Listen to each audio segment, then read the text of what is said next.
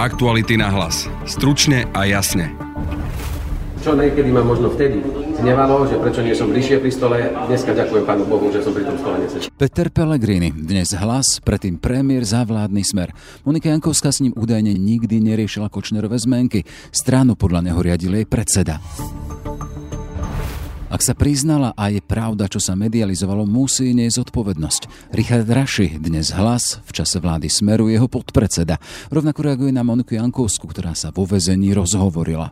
Opozičná SAS sa rovno obracie na Jankovskej šéfa, vtedajšieho predsedu vlády. Robert Fico by však najlepšie spravil, keby sa vzdal poslaneckom mandátu a bol tak ušetrený hanby, keď by dal parlament súhlas na jeho vzatie do väzby. Sedieť v parlamente a do poslednej chvíle obhajovať zločincov musí byť aj pre jeho psychické zdravie zaťažkávacou skúškou. Počuli Počuli sme podpredsedu parlamentu liberálov Milana Laurenčíka. Nie priznanie, ale odkaz spoza zamrežovaných okien. Tak hodnotí výpoveď bývalej štátnej tajomničky rezortu spravodlivosti Moniky Jankovskej Peter Bardy.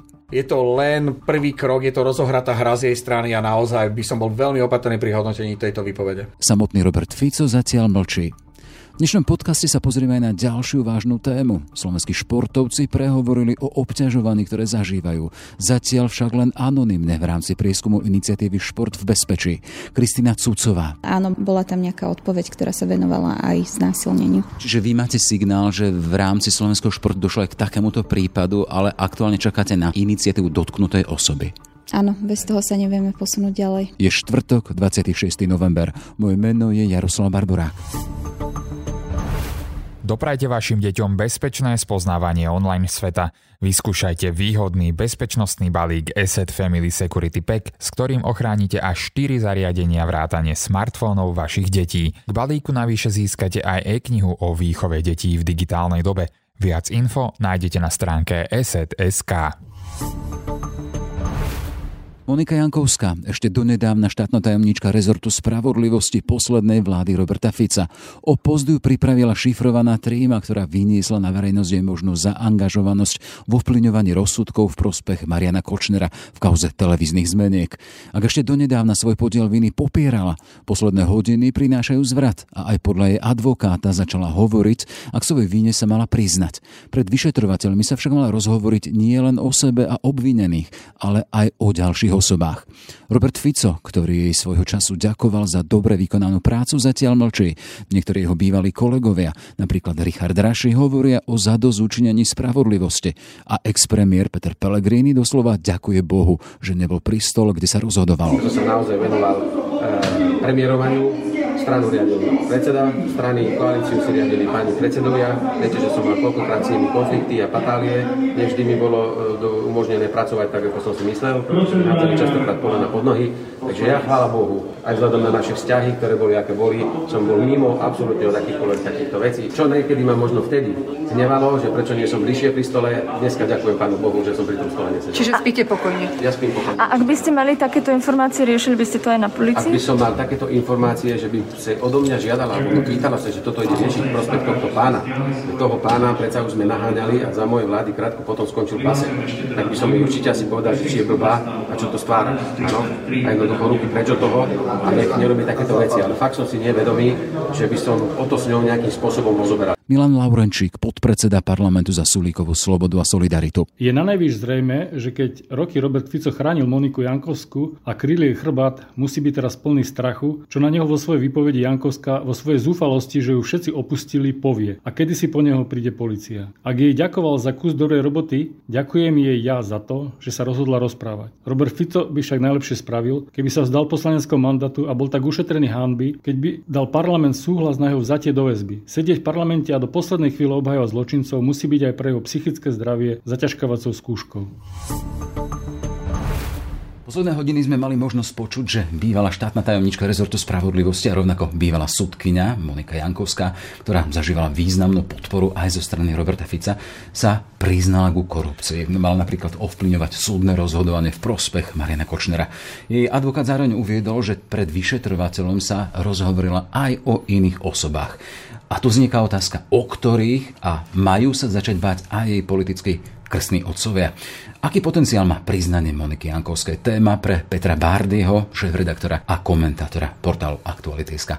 Pekný deň, vítaj v štúdiu. Ďakujem pekne. Peter, pripomeň si na úvod v krátkosti, o koho vlastne ide, kto bola Monika Jankovská. Monika Jankovská bola štátna tajomnička ministerstva spravodlivosti, či už za jednofarebnej vlády Smeru, alebo potom, keď Smer vládol spoločne so stranou Most Hit a so Slovenskou národnou stranou v koalícii. Ale jej história je o niečo dlhšia. Je to súdkynia bývala, ktorú Štefan Harabin vymenoval za predsedničku okresného súdu v Trenčine. Jej takým mentorom politickým bol Bohumil Hanzel. To bol veľmi vplyvný človek pozadí Smeru. Je to človek, ktorý v roku 2010 priznal, že zháňal pre Smer sociálnu demokraciu peniaze od veľkých sponzorov. A... Ide o jedného zo zakladateľov Smeru. Áno, extrémne, extrémne dôležitý človek pre Smer. On potom pre nezhody s Ficom zo strany odišiel a vtedy sa rozprával a povedal aj o tom, že mal vidieť nejakú zmluvu, kde piati silní sponzory Smeru mali mať dokonca prislúbené konkrétne miesta na kandidátky tejto politickej strany. Čiže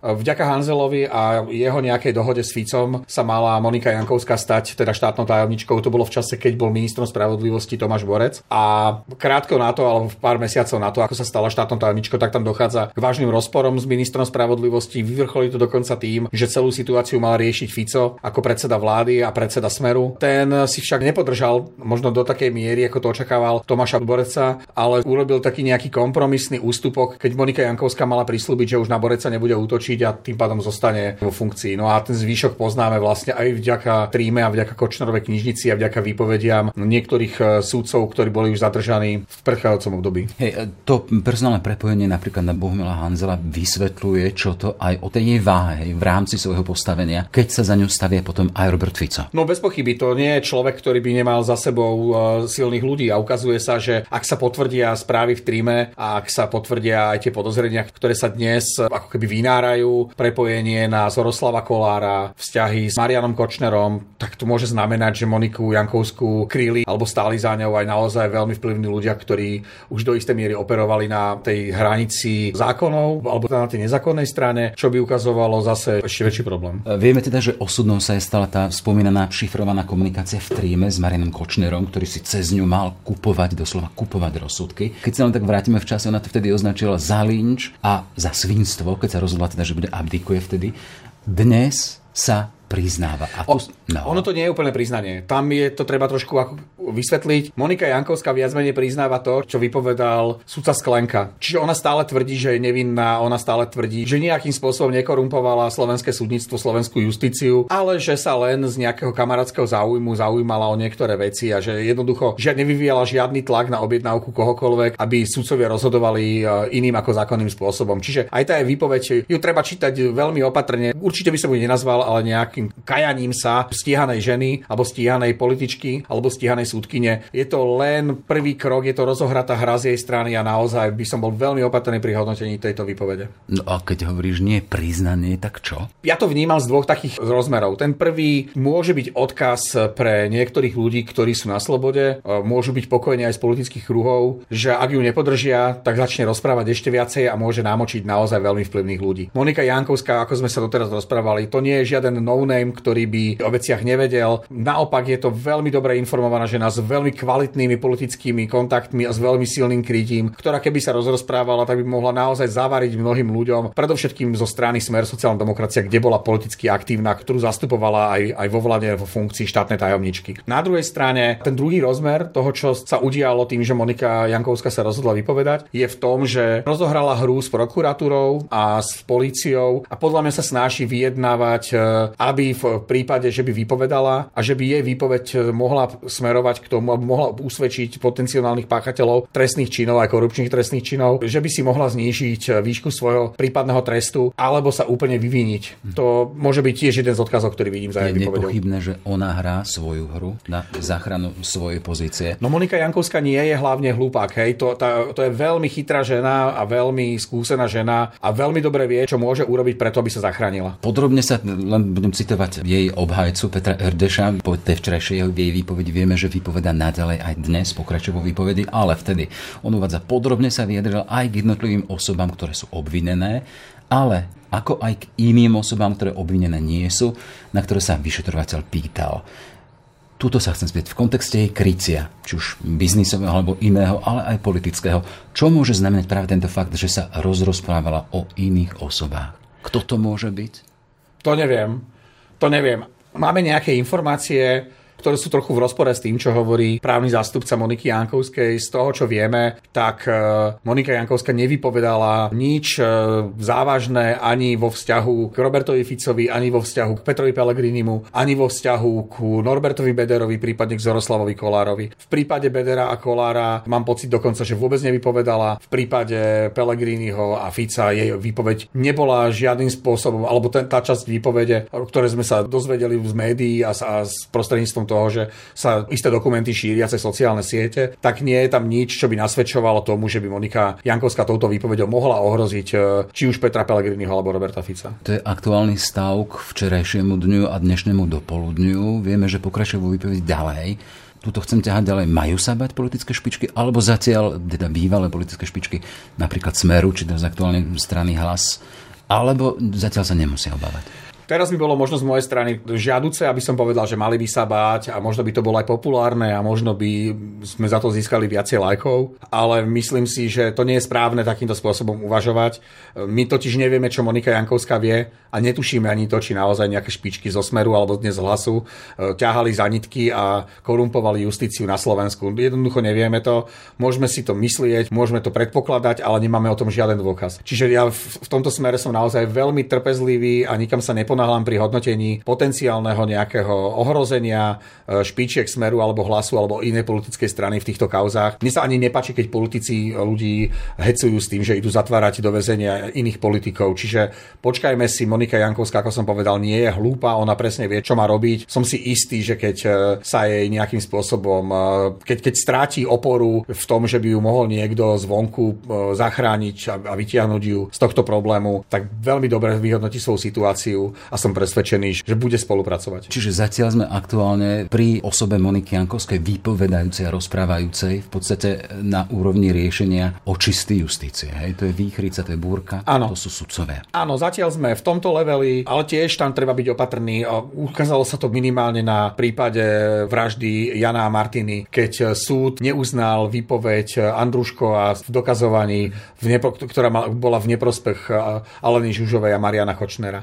Výpoveď výpoveď Moniky Jankovskej alebo iného kajúcnika nemusí v kontexte nejakého dokazovania viny ešte znamenať, že ten človek bude usvedčený a uznaný vinným. Čiže tam treba mať viac dôkazov, treba to overiť a treba to naozaj verifikovať. Ja by som bol naozaj opatrný, aby sme na základe akýchkoľvek dnes známych informácií, či už z vyšetrovania, tu ešte treba povedať, že tu nejde o žiaden únik informácií, aby to verejnosť nevnímala zle, lebo toto sa nám deje pomerne často, že nás ľudia dotazujú, že prečo cez nás unikajú informácie napríklad o výpovedi Moniky Jankovskej. No tak, lebo neunikli tie informácie nejakým spôsobom. Právny zástupca Moniky Jankovskej o tom informoval, čiže to je normálne legitimný spôsob, ako sa média môžu dozvedieť o takýchto veciach, aj o výpovedi ľudí, ktorí sú stíhaní za závažnú trestnú činnosť. No a aby som sa vrátil k podstate, čiže nie je asi možno dobré dnes e, mať veľké očakávania po výpovedi kohokoľvek z obvinených v týchto rôznych kauzách. Treba byť naozaj trpezlivý a treba si počkať. Ja som presvedčený, že orgány v trestnom konaní dobre vedia, poučili sa aj na prípade vraždy Jana Martiny a zabezpečujú dôkazy na to, aby ľudia, ktorí pachali trestnú činnosť a korupčnú trestnú činnosť, boli usvedčení. Hej, vieme teda, že tá výpoveď Jankovskej pokračuje. Ďalšia vec, personálne obsadenie, cieľ vo vyšetracej väzbe sa stále rozširuje. Je tam už napríklad špeciálny prokurátor, vysoko poslaný policajný funkcionári toho bývalého vedenia. Kam to celé smeruje? No ja si myslím, že to ešte nie je ani zďaleka koniec. Lebo tým, že vlastne vieme o tom, že kajúcníkov sa v týchto kauzach objavuje viacej, hovorí sa o tom, že začal spolupracovať Bernard Slobodník, čo bol bývalý šéf finančnej jednotky NAKA a to sú ľudia, ktorých naozaj veľmi veľa vedia, čiže keď sa rozprávajú, alebo, alebo Ludovít Mako, keď ten vypovedal, tak ukázal prstom na mnohých vplyvných ľudí. Toto je proces, ktorý je z môjho pohľadu naozaj prelomový a kde bude naozaj aj pre orgány v trestnom konaní veľmi veľkým problémom, veľký, veľmi veľkou výzvou v prípade, keď niekto z kajúcnikov ukáže prstom na vplyvných ľudí, či už z policie, z justície alebo z politiky, usvedčiť to, dokázať to a dať to na, na pravú mieru. Čiže tento proces je z môjho pohľadu správny, je dôležité, že sa to naštartovalo, je veľmi dôležité, že ľudia, verejnosť vidí záujem policie a prokuratúry aj súd, súdnictva na tom, aby sa vyšetrovali aj veľké kauzy, aby sa nejakým spôsobom začal robiť poriadok v spoločnosti a v, v justícii a v inštitúciách, ktoré by mali chrániť slušných ľudí a nie gaonerov. Na druhej strane ešte stále to nič neznamená, ešte stále je pred nami dlhá cesta. Nie, v tomto kontexte narastá na význame aj aktuálna voľba generálneho prokurátora. Vieme teda, že je posunutá na útorok, čo tiež signál signál toho teda, že vládne strany asi majú problém dohodnúť sa na komsi konkrétnom. Na druhej strane zaznievajú hlasy, že ktorýkoľvek z siedmých kandidátov by bol už o mnoho o viac poschodí lepší ako to, čo bolo na prokuratúre doteraz. Súhlasím s tebou a ukazuje sa aj to, aká bola dôležitá, aká bolo dôležité to verejné vypočúvanie, ten public hearing, že síce mňa ako lajka vyrušovalo možno niektoré exibície, ktoré tam predvádzali niektorí poslanci a niektoré podľa mňa, že veľmi nešťastné vyjadrenia. Náražam predovšetkým na reakcie poslanca Baránika, ktorý naozaj, že z môjho pohľadu, laického, opakujem, to poňal veľmi zvláštne. Na druhej strane to, čo ten, to od, presunutie alebo odsunutie voľby je z môjho pohľadu e, do istej miery ovplyvnené, alebo do veľkej miery ovplyvnené aj tým, že politické strany, ktoré možno mali svojich favoritov, počas public hearingu zistili, že tých favoriti nemusia byť tá najlepšia voľba. Že tých 7 kandidátov je naozaj tak silných a tak kvalitných, že už to nemusí byť o tom, že podporíme toho, koho sme nominovali, ale že naozaj počas toho verejného vypočúvania sa s favoritov dvoch mohli stať ľudia, ktorí dnes už favoritmi nie sú mm-hmm. a že môže byť víťazom niekto iný, ako boli pôvodní favoriti. Čiže my sme to uzatvorili, aj to obsadenie postu generálneho prokurátora bude dôležité pre vyšetrenie aj takýchto prípadov, ako je rozprávajúca aktuálne bývalá štátna tajomnička Jankovská. Vidíme to už z predchádzajúcich vlád, že bez zodpovedného, príčetného, nezávislého a politického generálneho prokurátora a špeciálneho prokurátora sa tu jednoducho nepohneme. Pokiaľ tam budú sedieť zametači lojálnych akokoľvek politickou stranou, ktorí budú kryť veľké kauzy, tak to zase bude len a len level 2 toho, čo sme tu mali predtým. Čiže dnes je tu naozaj na mieste žiadať od politikov, aby zvolili a zabezpečili nezávislosť tomu najlepšiemu generálnemu prokurátorovi a tomu najlepšiemu špeciálnemu prokurátorovi, akých môžeme mať. Konštatuje Peter Bardy, šéf-redaktor a komentátor portálu Aktuality.sk. Pekný deň, nech sa ti darí. Ďakujem pekne. Každá tretia športovkyňa a každý piatý športovec aj u nás na Slovensku zažil, zažíva rôzne prejavy obťažovania. To je výsledok prieskumu Olympijského výboru a iniciatívy Šport v bezpečí z nedávnych dní. O jeho výsledkoch a zámeroch, prečo to vlastne robí, sa budeme rozprávať s Kristinou Cucovou z Olympijského výboru a z iniciatívy Šport v bezpečí. Pekný deň prajem. Dobrý deň prajem.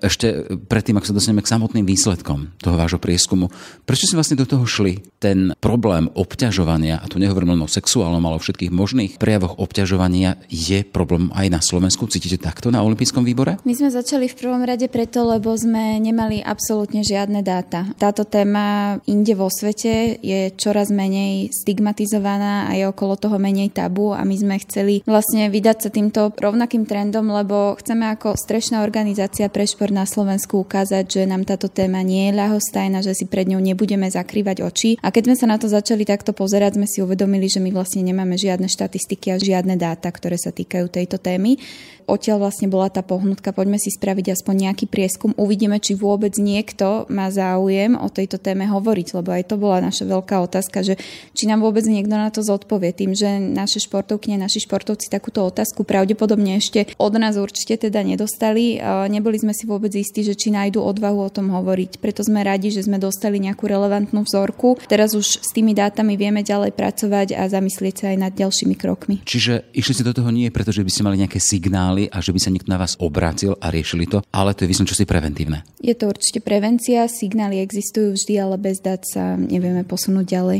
Hovoríte o tom teda, že sa vám ľudia prihlásili, vy ste im rozposlali dotazníky a poďme s akým výsledkom. Čo ste zistili z týchto dotazníkov? Ja som na začiatku spomenul, každá tretia žena, športovkyňa, každý piatý muž zažil nejakú podobu obťažovania. S čím sa stretávajú? Aké formy obťažovania a v akej miere? Dotazník sme rozposlali na našu databázu športovcov a športovkyň s tým, že tie otázky boli celkom jednoduché, nebolo ich veľa. Hovorím, bola to úplne prvá vzorka, ktorej sme sa nejakým spôsobom venovali. Poďme k tým otázkam. Čo ste sa ich pýtali? Pýtali sme sa napríklad na skúsenosti so sexuálnymi vtipmi. Tam bola odpoveď áno až 17%. Na, pýtali sme sa na nevhodné poznámky o fyzickom vzhľade, čo je tiež forma obťažovania. Tam bolo až 24%. Alebo dotieravé až nevhodné otázky 19% a potom vysoké percento sme mali na akúkoľvek formu obťažovania, čo bola taká generická otázka a tam povedalo áno až 26% respondentov. Pri tom obťažovaní nás ako prvé vždy napadne to sexuálne obťažovanie. Vyšiel z vášho prieskumu aj nejaký vyslovený prípad, že by sa niekto priznal alebo pomenoval to, že bol znásilnený alebo že došlo k čo, čomu si až takémuto? Nakoľko bol dotazník anonymný, tak e, nemôžeme explicitne povedať na toto relevantnú odpoveď, ale...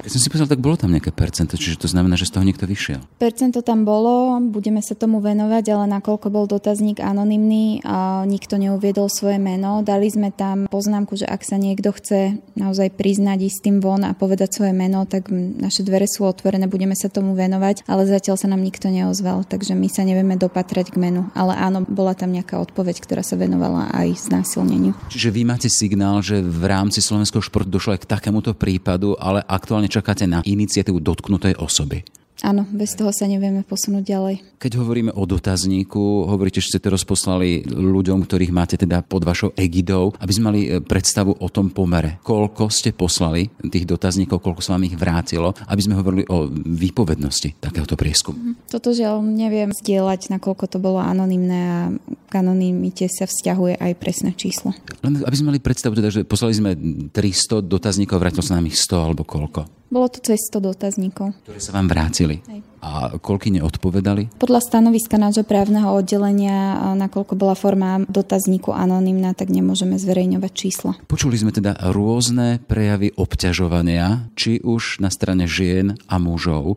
Na začiatku som povedal, teda viac bolo tých žien, hej, každá tretia, každý piatý muž. Pre vás sú to informácie na čo? Čo s ním budete robiť? My sme zverejnili smernicu o obťažovaní a diskriminácii v spolupráci s našou komisiou pre ženy a šport a s našim právnym oddelením oddelením. Dal to dokopy vlastne náš právnik Patrik Hrbek, kde vlastne každý športovec nájde smernicu aj formulár, kde vie prípadné obťažovanie nahlásiť. A rovnako sme začali spolupracovať aj s jedným inštitútom pre rovnosť na pracovisku, rodovú rovnosť. A rovnako sme hľadáme takú spoluprácu s nejakou linkou, na ktorú sa vedia prípadný, prípadné obete nahlásiť a kde dostanú relevantnú pomoc. My sa totiž to nechceme stavať dávať do pozície psychológov, terapeutov. My na toto nemáme absolútne zázemie a preto chceme odkázať všetkých na niekoho relevantného, aby sa ďalej posunul. V každom prípade šport na Slovensku je oblasťou, ktorú sledujú aj vo zvyšnej miere aj rodičia. Predsa len deti športujú už od útleho veku a keď počujú výsledky takéhoto prieskumu, kde sa hovorí o nejakej forme obťažovania, môžu sa aj báť. Aký signál z vašej strany ide, že sa báť nemusia? Čo podniknete aj na základe takéhoto prieskumu, aby tie formy obťažovania nemuseli byť tým v úvodzovkách strašiakom pre rodičov, ktorí svoje deti na ten šport posielajú? Ako som už povedala, toto je prvý krok, ktorý sme podnikli, čo sa týka tejto témy. V prvom rade je to destigmatizácia a odstranenie tabu okolo tejto témy, aby sa o tom začalo rozprávať. A len keď sa začne o tom rozprávať, tak človek vie vyriešiť nejaký problém. Preto sme chceli najskôr zozbierať relevantné dáta a ďalej sme chceli poskytnúť odbornú pomoc a nejakú smernicu, ktorá usmerní ľudí, ktorí sa s touto formou už stretli. To bude aj signál pre ľudí, ktorí možno mali tieto nevhodné poznámky alebo boli tí, ktorí obťažovali, že vedia, že sa to rieši, že si predtým nezakrývame oči a je to aj istá forma prevencie. Hej, ale v takejto polohe mi to príde teda, že ste dosť e, v takej tej pozícii, teda, že nič s tým nemôžete urobiť. Ak sa niekto neozve sa, vy s tým nemôžete urobiť nič. Toto nie je úplne otázka na mňa. Akým spôsobom na takéto zistenia a na takéto tú vašu iniciatívu samotní športovci, predsa len ste s nimi v kontakte, Slovenský olimpijský výbor? Na takej priateľskej úrovni som sa stretla zatiaľ iba s pozitívnymi reakciami. Tešia sa, že sa o tom rozprávame, vidia to ostatne aj inde vo svete, že sa tomu ostatné športové organizácie venujú. Napríklad v Amerike bola obrovská kauza s gymnastickou federáciou. Určite nikto v slovenskom športe nechce zažiť niečo takéto a preto sa tešia, že už teraz sme vydali ten signál ešte predtým, než sa náhodou nejaká kauza kauza ukázala, že my sa tomu chceme venovať a že športovci sa na nás môžu obratiť a určite to budeme riešiť, či už s nejakým disciplinárnym konaním alebo nejakou odbornou pomocou. Čiže na jednej strane iniciatíva, ktorá môže byť vnímaná veľmi pozitívne, na druhej strane iniciatíva, z ktorej ide aj strach z tých čísel. Predsa žijeme v tej špecifickej dobe pandémie, ktorou je zasiahnutý vo výraznej forme aj samotný šport. Ako to vyzerá s prípravami na Olympiádu, ktorá je ohlásená na budúci rok s tým teda, že má byť? Akým spôsobom to zažívate tuto na Slovensku? Tak medzi Medzinárodný olimpijský výbor vydal jasný signál, že Olympiáda sa bude konať za všetkých okolností, čo je pre nás aj pre športovcov pozitívna správa. Aké tam budú opatrenia, o tom sú rôzne debaty, budú tam rôzne bubliny, z ktorých športovci nemôžu vychádzať, môžu vychádzať. Je to ešte všetko vo hviezdách, ale tak žijeme tým, že Olympiáda bude a podľa toho sa aj pripravujeme. Už len na záver, teda máme tu výsledky prieskumu o obťažovaní. Ste tu vy z iniciatívy Šport šport v bezpečí, je tu Slovenský olimpijský výbor. Ste pripravení a máte bázu na to, aby ste prípadným tým, ktorým sa ozvú a boli dotknutí negatívne s touto skúsenosťou, aby ste im vy pomohli? Ako som už povedala, tak e, my nemáme zázemie na to, aby sme poskytli nejakú terapeutickú alebo psychologickú pomoc. E, my vieme zakročiť tak, že vieme spustiť nejaké disciplinárne konanie a poukázať na určitý problém. Aj z tohto dôvodu sme sa spojili s linkou pomoci pre obete, na ktorú vieme prípadné obete odkázať a tam im vedia poskytnúť už presne tú relevantnú terapeutickú pomoc. Spojili sme sa rovnako s Inštitútom pre výskum práce a rodiny, ktorý, ktorý má bohaté skúsenosti v tomto smere. Takže naozaj snažíme sa obklopiť ľuďmi, ktorí sú v tejto téme doma. Na Slovensku, v slovenskom športe je táto téma ešte v plienkach a preto sa snažíme oprieť o ľudí, ktorí s týmto majú skúsenosti. Ak hovoríme, že je to v plienkach, téma je ako taká v plienkach, ale vidíme aj na základe tých e, zistení, teda, že tá prax a ten život v plienkach nie je. Len asi jedna informácia, ak tam hovoríme o jednom prípade znásilnenia, to je informácia alebo signál pred možno dotknutú osobu, že sa môže ozvať e, možno aj orgánom činný v trestnom konaní, lebo ide o trestný čin. Určite môže. Toľko teda zistenia o fenoméne obťažovania v slovenskom športe a Kristýna Cucová zo Slovenského olympijského výboru a iniciatívy Šport v bezpečí. Pekný deň prajeme všetko dobré. Pekný deň aj vám, ďakujem. Aktuality na hlas. Stručne a jasne. Sme v závere, aj tento podcast vznikol vďaka vašej podpore, o ktorú sa uchádzame naďalej. Už sumou 99 centov na týždeň nás môžete podporiť na našom webe cez službu Aktuality+. Pekný deň želá Jaroslav Barborák. Aktuality na hlas. Stručne a jasne.